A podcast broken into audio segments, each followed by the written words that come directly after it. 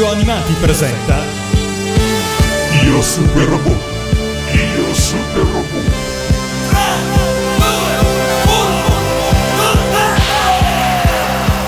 Rio, guarda laggiù. Cosa? Cosa c'è laggiù? Guardate nello spazio aperto dietro i pannelli del computer.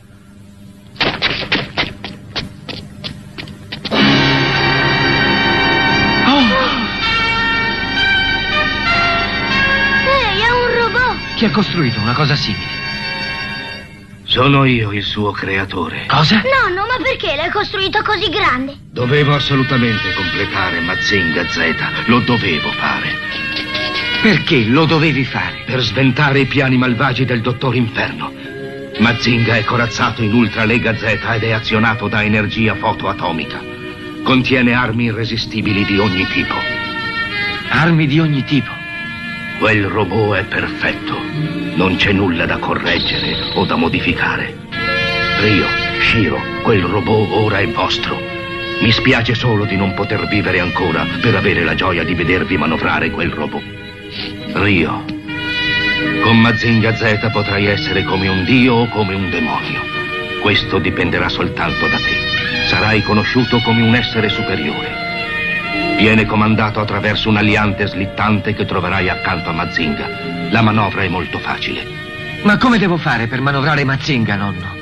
Per manovrarlo, sali sull'aliante ed entra nella testa di Mazinga Z e poi... E poi cosa? e poi... Nonno, nonno! Nonno, nonno! Oh, Nonnino, non devi morire! assassini! Ben ritrovati dall'invulnerabile Matteo su Radio Animati per una nuova puntata di Io Super Robot. Bentrovati anche dall'invincibile Mito Common. E oggi parliamo finalmente di... Mazinga Z, serie animata trasmessa in Giappone per la prima volta nel 1972, prodotta dalla Toei Animation e creata da Go Nagai. Character design sono Keisuke Morishita e poi Yoshiyuki Hane. Sigla.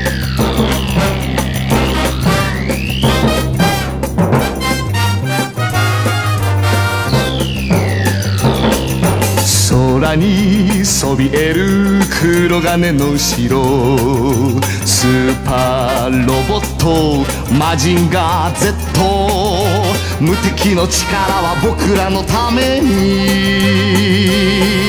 正義の心をファイルダウン飛ばせ鉄拳ロケットパンチ。今だ出すんだ。 그랬어 파이야. 마징고 마징고 마징가드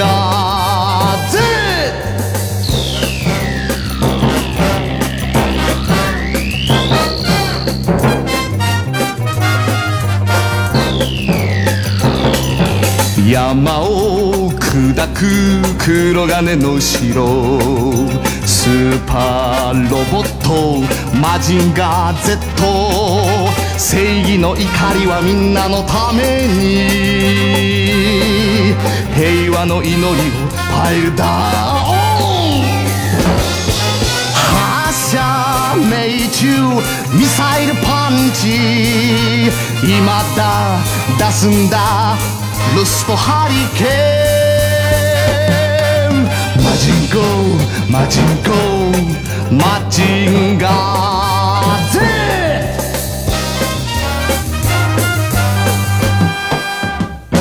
Mazinga Z fu trasmesso su Fuji TV dal 3 dicembre del 72 al 1 dicembre del 74 per un totale di 92 episodi. La serie fu creata da Go Nagai, allo- allora un emergente autore di manga, ma che era reduce dal successo di Devilman, successo tanto con il manga quanto con la serie televisiva che venne trasposta dalla Toei, tanto è vero che per questo motivo la Toei fu molto felice quando eh, Go Nagai gli propose di animare il manga di Mazinga Z. Tuttavia, va detto, manga e serie di Mazinga Z sono paralleli.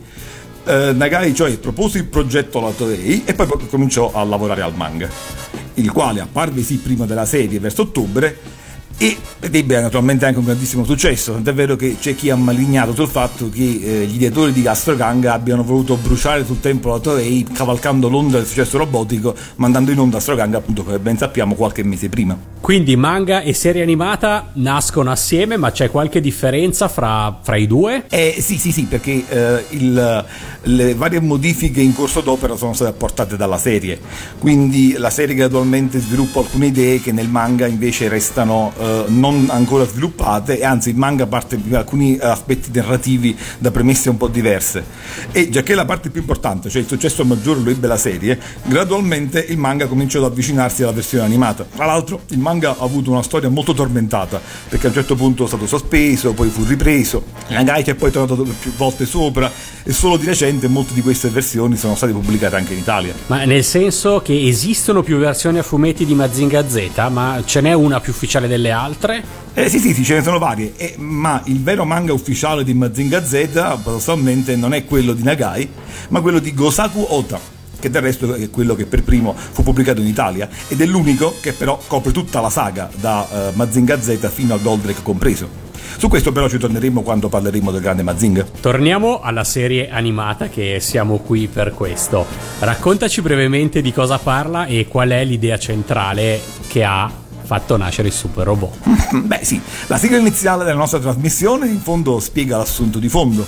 Cioè lo scienziato Yuzo Kabuto affida al nipote Ryo, in Giappone Koji, un super robot guerriero, armato ed invincibile, dotato appunto di armi di ogni tipo, con il quale contrastare il progetto del Dottor Inferno, un altro scienziato parimenti geniale ma criminale e megalomane ed è desideroso di controllare il mondo attraverso un esercito di robot. Eh, il potere affidato al giovane Koji è immenso, ma è l'unica soluzione per salvare il Giappone e quindi il mondo. E il, la cosa interessante è che Yuzo, il nonno, lo affida al nipote, possiamo dire, questo potere a scatola chiusa, cioè affida il, il robot alla responsabilità del giovane.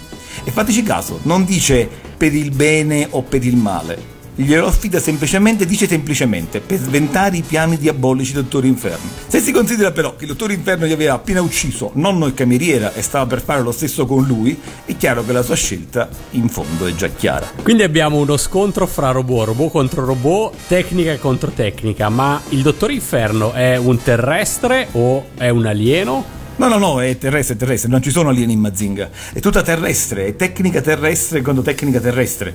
Ma non solo tecnica, ma antica tecnica. In realtà è un misto di scienza e di archeologia, di un sapere moderno che si serve di antichi poteri. Infatti il Dottore Inferno, che questo è il nome d'arte del mite scienziato di origine tedesca, da piccolo ho sempre supposto che non usasse questo nome quando nessuno era a conoscenza dei suoi piani, eh, scoprì il Dottore Inferno tra le rovine antiche di Rodi, ehm, antichi automi dell'era micenea.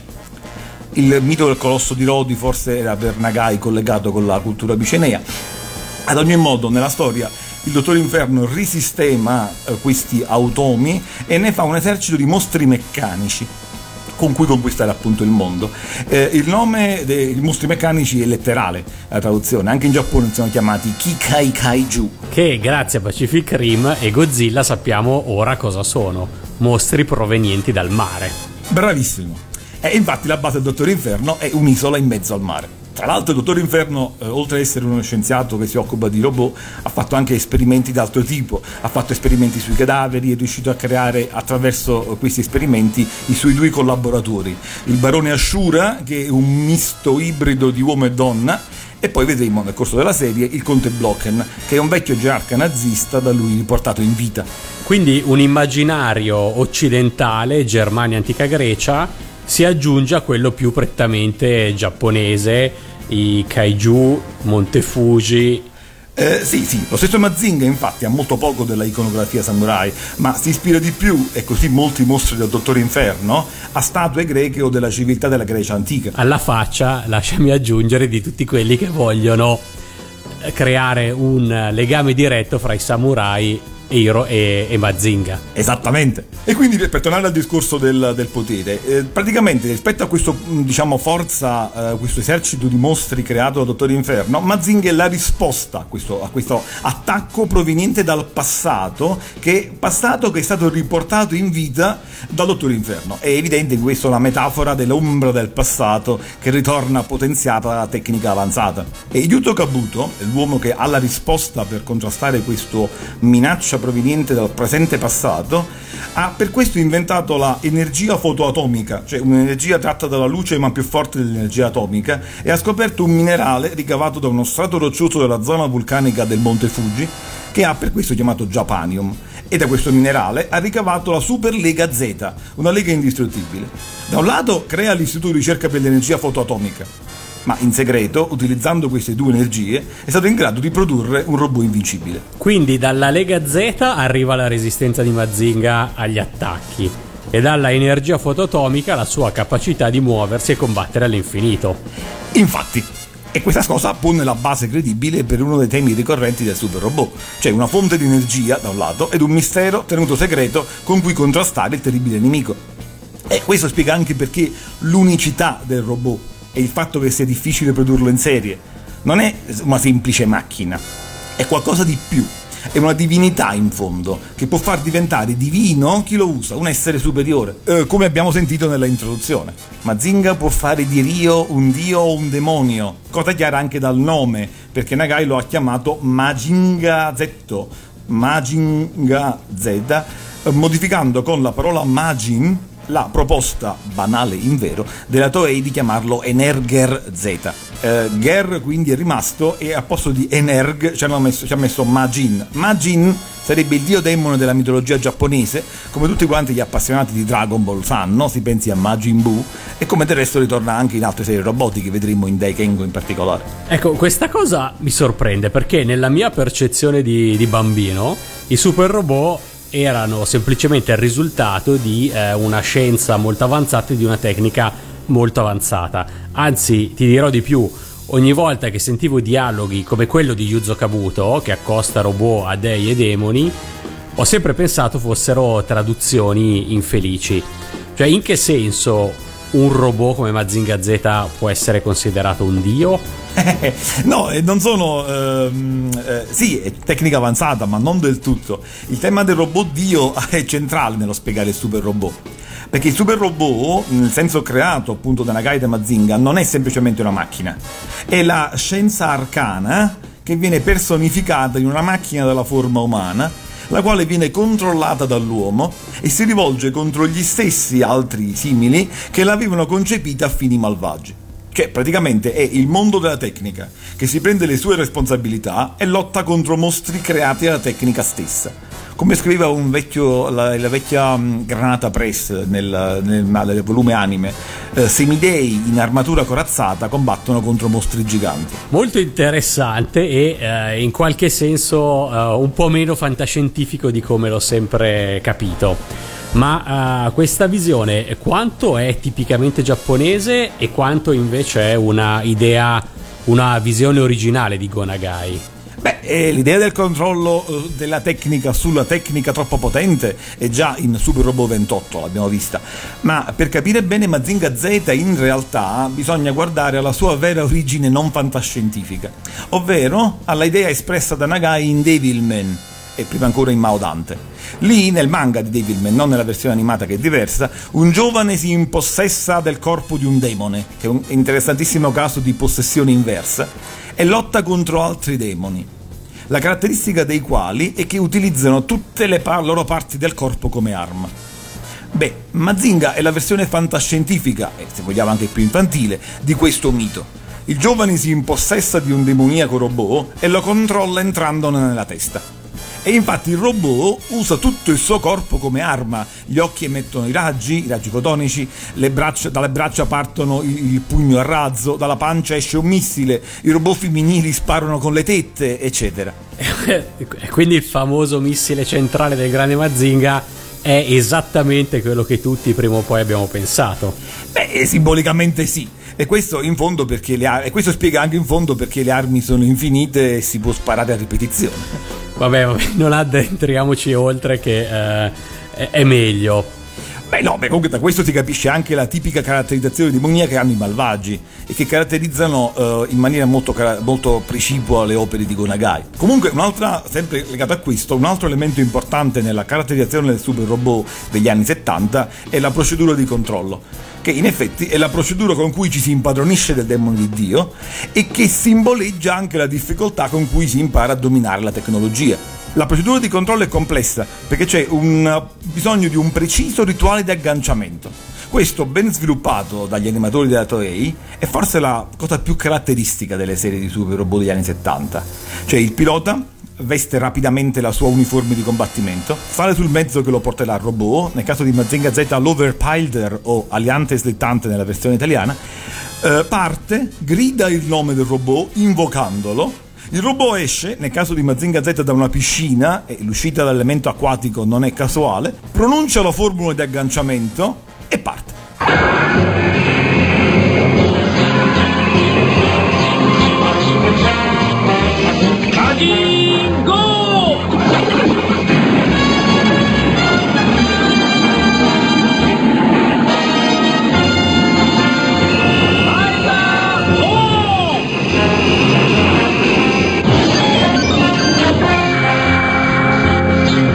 Tutto accompagnato da una colonna sonora martellante e coinvolgente che, e parlo per esperienza, ipnotizzava praticamente il giovane spettatore in una sorta, e non esagero, di rituale mistico.「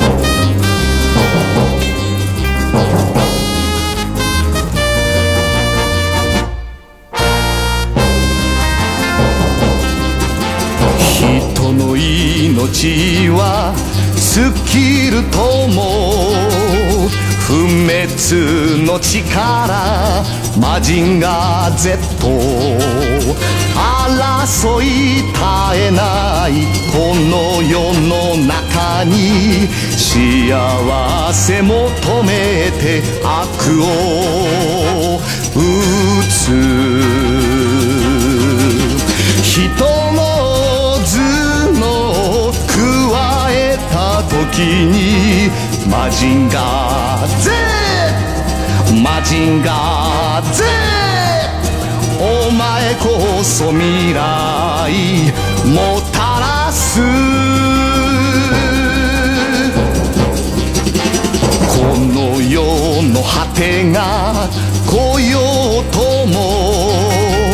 不滅の体マジンガー Z 切り巻くこの世の中に平和を求めて悪を打つ人の心加えた時にマジンガー Z マジンガー Z お前こそ勇気もたらす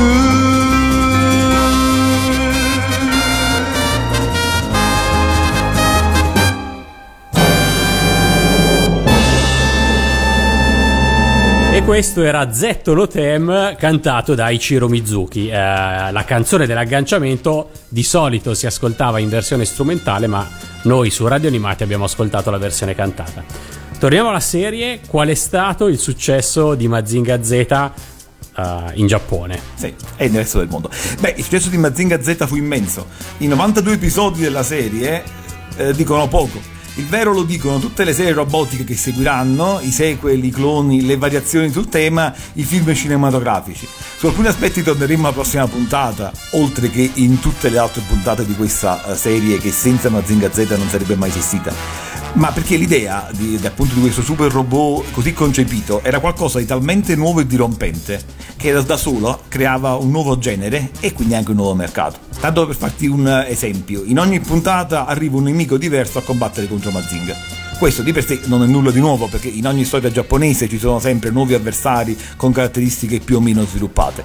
Qui però abbiamo un nemico che in ogni puntata crea un nuovo robot con caratteristiche più o meno innovative che mette in difficoltà sempre di più Mazinga ma che puntualmente rivela punti deboli che alla fine permettono a Mazinga di eh, avere la meglio su di loro. I robot nemici, e questo è anche interessante, hanno un nome. In Mazinga Z hanno anche un numero. Garada K7, Douglas M2, Abdora U6, Ozones B3, che veniva scritto eh, in caratteri giapponesi appena il nemico compare durante la, prima del combattimento. Per cui in Italia, in Italia naturalmente non riconosciamo il nome del mostro, però teoricamente avremmo potuto leggerlo come facevano i bambini giapponesi e sapere quindi chi era in quel momento il nemico di Mazinga. Ed è facile immaginare, e qui parlo ancora per esperienza, che a casa ogni bambino si divertiva a progettare robot che poi metteva a combattere contro il giocattolo di Mazinga. E molti, molti di questi disegni venivano inviati dai piccoli eh, fan alla stazione televisiva e vennero anche recepiti dai disegnatori della Toei anche su questo punto magari torneremo alla prossima puntata.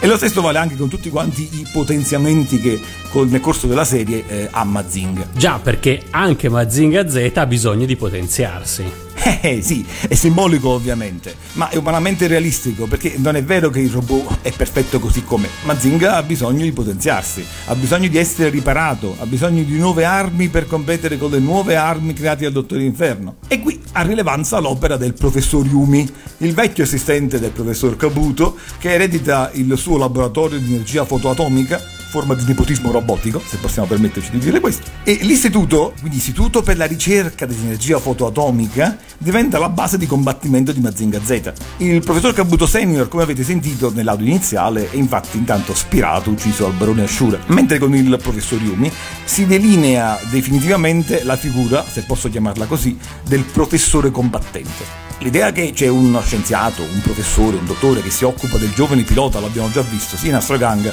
sia in Super Robot 28, ma in Mazinga Z viene caratterizzata, in perfetto stile nagayano, una istituzione apparentemente accademica e scientifica, cioè l'istituto di ricerca, che diventa invece una vera e propria fortezza.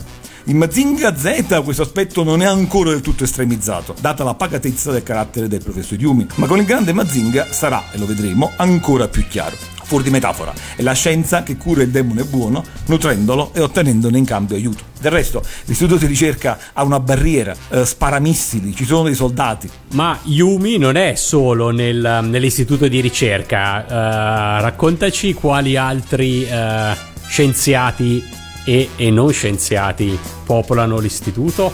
Eh sì, infatti no, non è solo. Eh, oltre a lui ci sono poi altri scienziati che sono però personaggi comprimari buffi per il pubblico più infantile, il professor Morimori, Seiwashi e Nossori, ma soprattutto Yumi è il padre di Sayaka, sua figlia che pilota un robot femminile costruito appunto dal professor Yumi chiamato Afroditea e che fa conoscenza con Mazinga proprio nel primo episodio. E questa è una novità, voglio dire, un robot femminile in una storia di guerra, anche se va da sé, Afrodite A non è certo potente come Mazinga Z. Sì, e questo all'epoca in Giappone fu una, un aspetto molto innovativo, forse si potrebbe dire addirittura di rottura o forse in realtà era generazionale. Ad ogni modo nelle storie per maschi le donne non avevano un ruolo di comprimari Invece Nagai inserisce subito dalla prima puntata una ragazzina dal carattere deciso e aggressivo che combatte su un robot dalle forme femminili, non forte altrettanto come Mazinga, vero,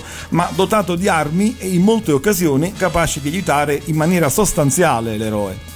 Non è insomma la protagonista, come vedremo in anime robotici nel corso degli anni 80, ma è un comprimario non succube e non sottomesso come nell'immaginario tradizionale. E anche nulla di modernamente kawaii. Tra l'altro anche dal punto di vista dell'età è importante. Koji ha 16 anni e Seiya che è poco più giovane. E poi, fra i vari comprimari, non possiamo dimenticare Boss. Ah, sì, certo, sì, tra i vari comprimari non bisogna dimenticare Boss, capo di una banda di teppisti e compagno di scuola di Koji, e che eh, oggi è prima vittima del bullismo di eh, Boss, Nuke e Mucia e poi diventano amici. È molto carina la puntata che in Italia purtroppo eh, non è arrivata in cui Koji fa il, la conoscenza con Boss.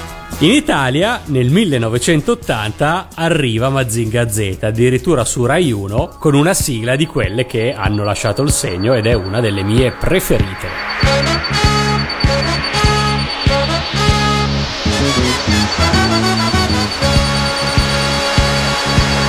Godrai un fragor a mille decibel.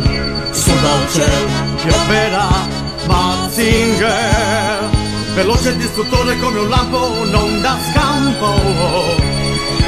Odia la paura non conosce la pietà. Alto la falsità fermati malvagità. Su di voi c'è Mazinger c'è Mazinger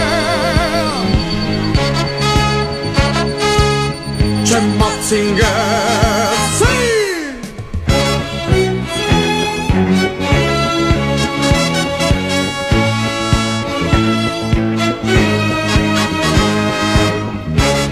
Con gli occhi può incendiare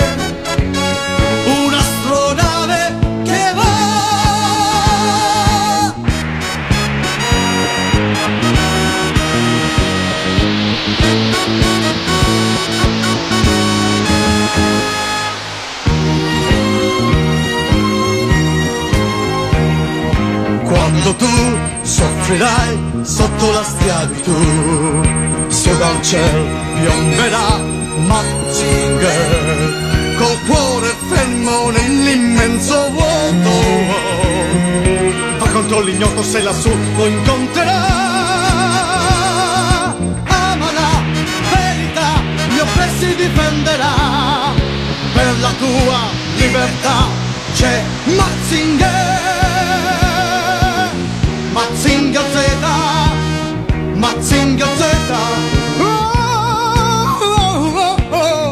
Mazinga Z Mazinga Z oh.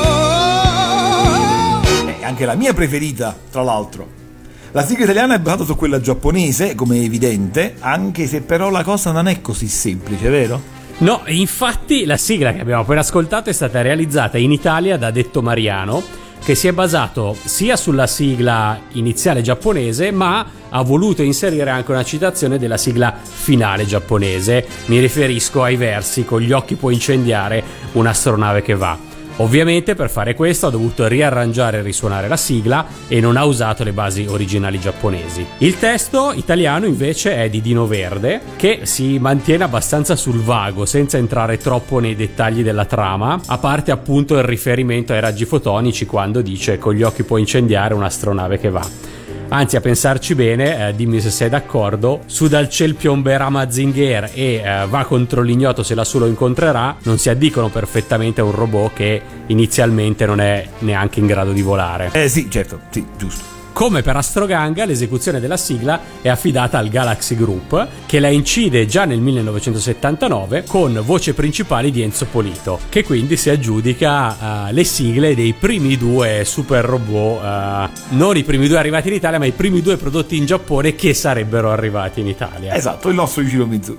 Il 45 giri viene pubblicato dalla Meeting in due varianti, una con disegno di copertina molto tarocco, potremmo dire, eh, non sembra un disco originale, l'altro invece con un disegno originale di Mazinga Z e la dicitura sigla rete Rai TV 1. Molto carino, eh, l'avrei voluto avere da piccolo, purtroppo non ce l'avevo. E sul lato B?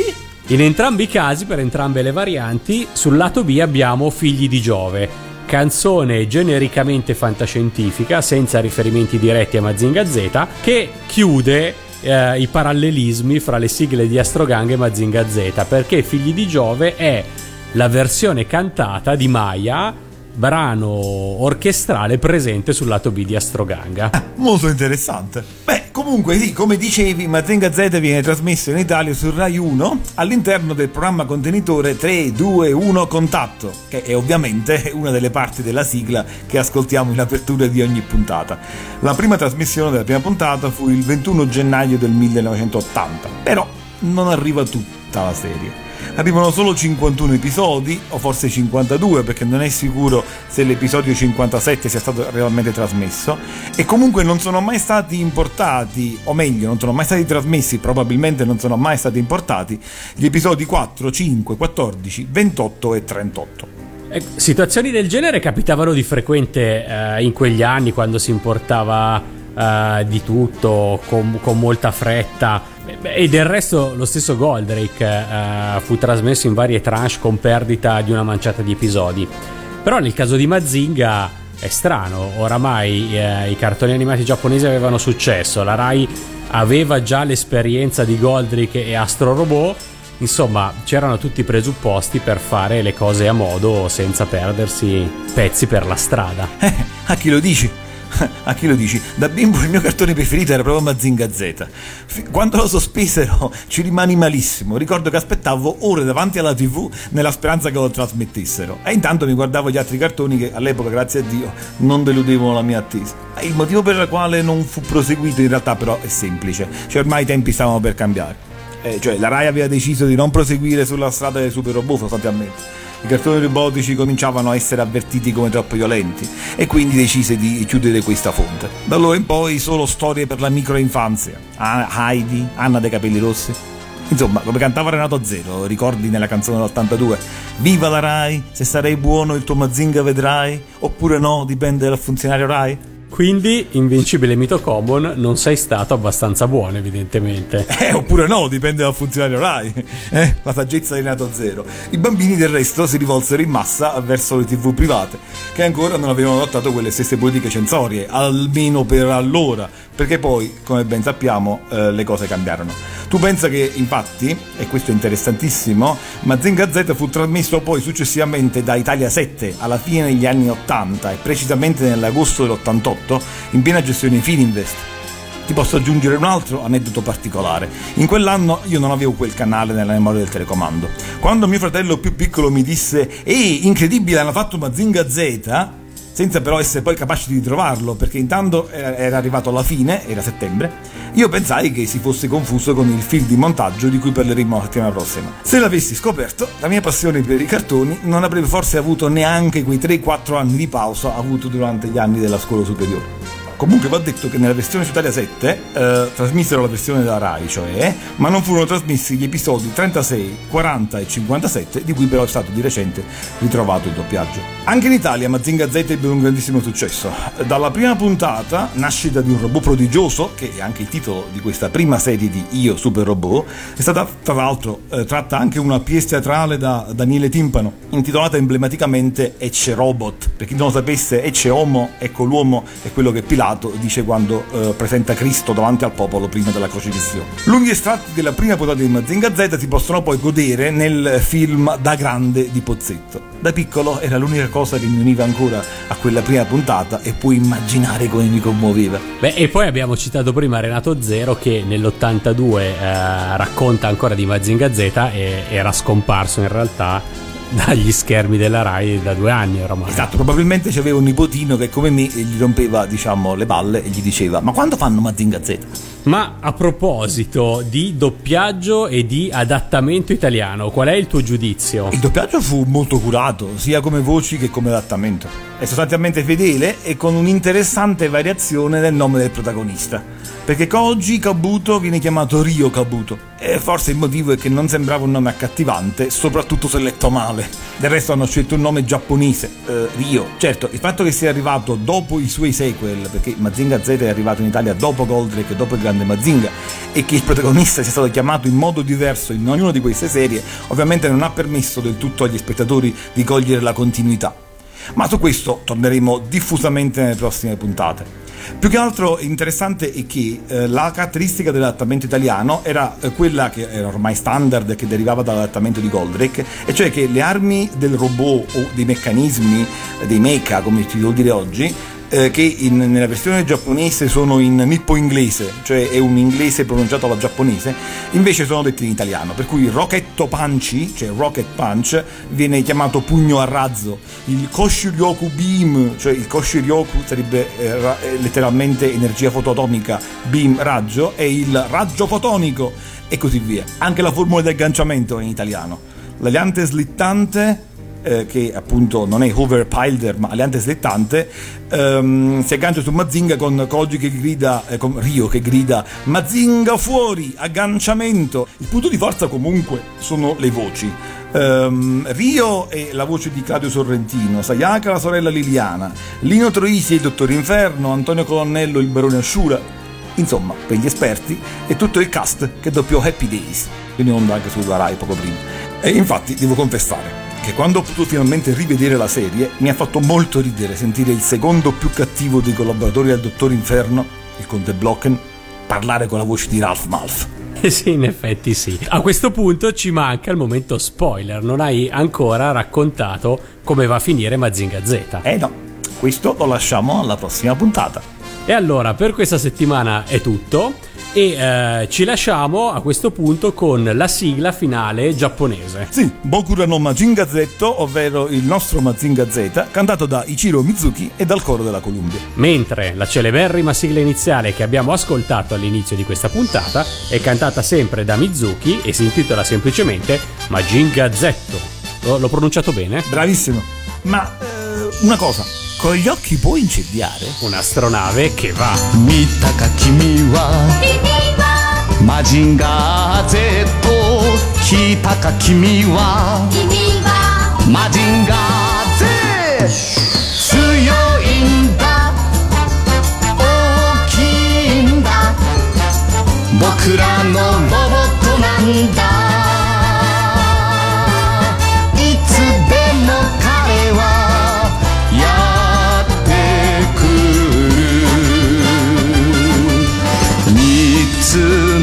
の心で呼ぶのなら正と愛と友情とマシンだ。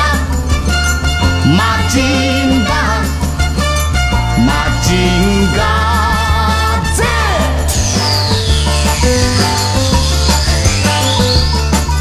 Z 好きか君は。マジンガー Z 呼んだか君は。マジンガー Z 強いんだ。大きいんだ。僕らのロボットなんだ。